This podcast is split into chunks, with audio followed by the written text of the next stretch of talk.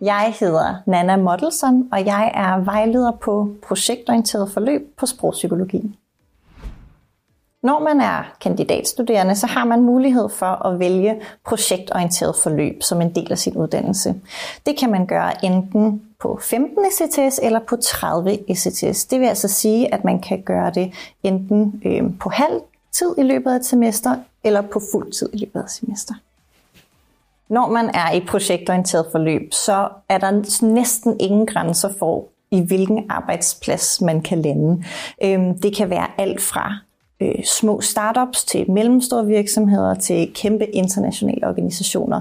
Øhm, jeg har haft øh, studerende, der har været i, øhm, i NGO'er, øhm, på Rigshospitalet, øhm, i, øh, i store konsulenthuse, så det er næsten kun fantasien, der sætter grænser.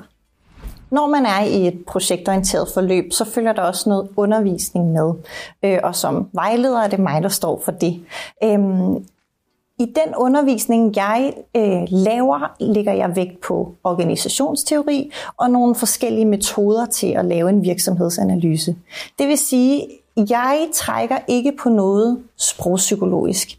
Fordi, og måske lidt bagvendt, så synes jeg, der ligger øhm, en, en faglighed for de studerende i selv at samtænke tidligere perspektiver med de nye ja, perspektiver, jeg tilbyder, og det, de kender fra deres prak- øh, praktiksted. Lige så mange forskellige arbejdspladser, man kan komme til i sit projektorienterede forløb. Lige så mange forskellige arbejdsopgaver, kan man komme til at lave, når man er i projektorienteret forløb. Det kan være alt fra øh, udtænkning, udvikling, redigering af øh, content til sociale medier, og jo også en sådan større strategisk kommunikationsplan tænkning, eller det kan være, at man har nogle helt konkrete HR-opgaver, øh, man sidder med, eller måske er man med til at udvikle et spil, der skal fremme læring. Det kan være alt muligt forskelligt. Udvalget af arbejdspladser er bredt, og de arbejdsopgaver er også enormt øh, brede. Og lige så er det med de kompetencer, man får lov til at sætte øh, i spil, når man er i projektorienteret forløb. Øhm, jeg tænker tit på det som, at man, der, der er nogle sådan kernefaglige kompetencer, man kan få sat i spil. Det kan være øh, noget helt konkret formidling, man bruger, eller det kan være, at man øhm, har et godt blik for de interaktioner, der sker på en arbejdsplads. Altså nogle helt sådan kerne øh, sprogpsykologiske kompetencer. Men der er også rigtig mange, der oplever, at, at sådan de bredere humanistiske kompetencer bliver sat i spil. Øhm, at man kan gennemskue lange forløb, man kan øh, strikke et, et godt, savligt argument sammen, og at man ligesom kan fremme den agenda, man selv synes er vigtig. Så det er et rigtig godt samspil af både sådan faglige og kernehumanistiske kompetencer, man får lov til at sætte i spil. Det er min oplevelse, at når de studerende har været igennem et projektorienteret forløb, så øh, har de fået sat deres faglighed i spil. Altså de har ligesom været ude i en praksis og se, hvad kan jeg bruge sprogpsykologi til? Og hvad synes jeg er sjovt? Øh, hvad er jeg god til?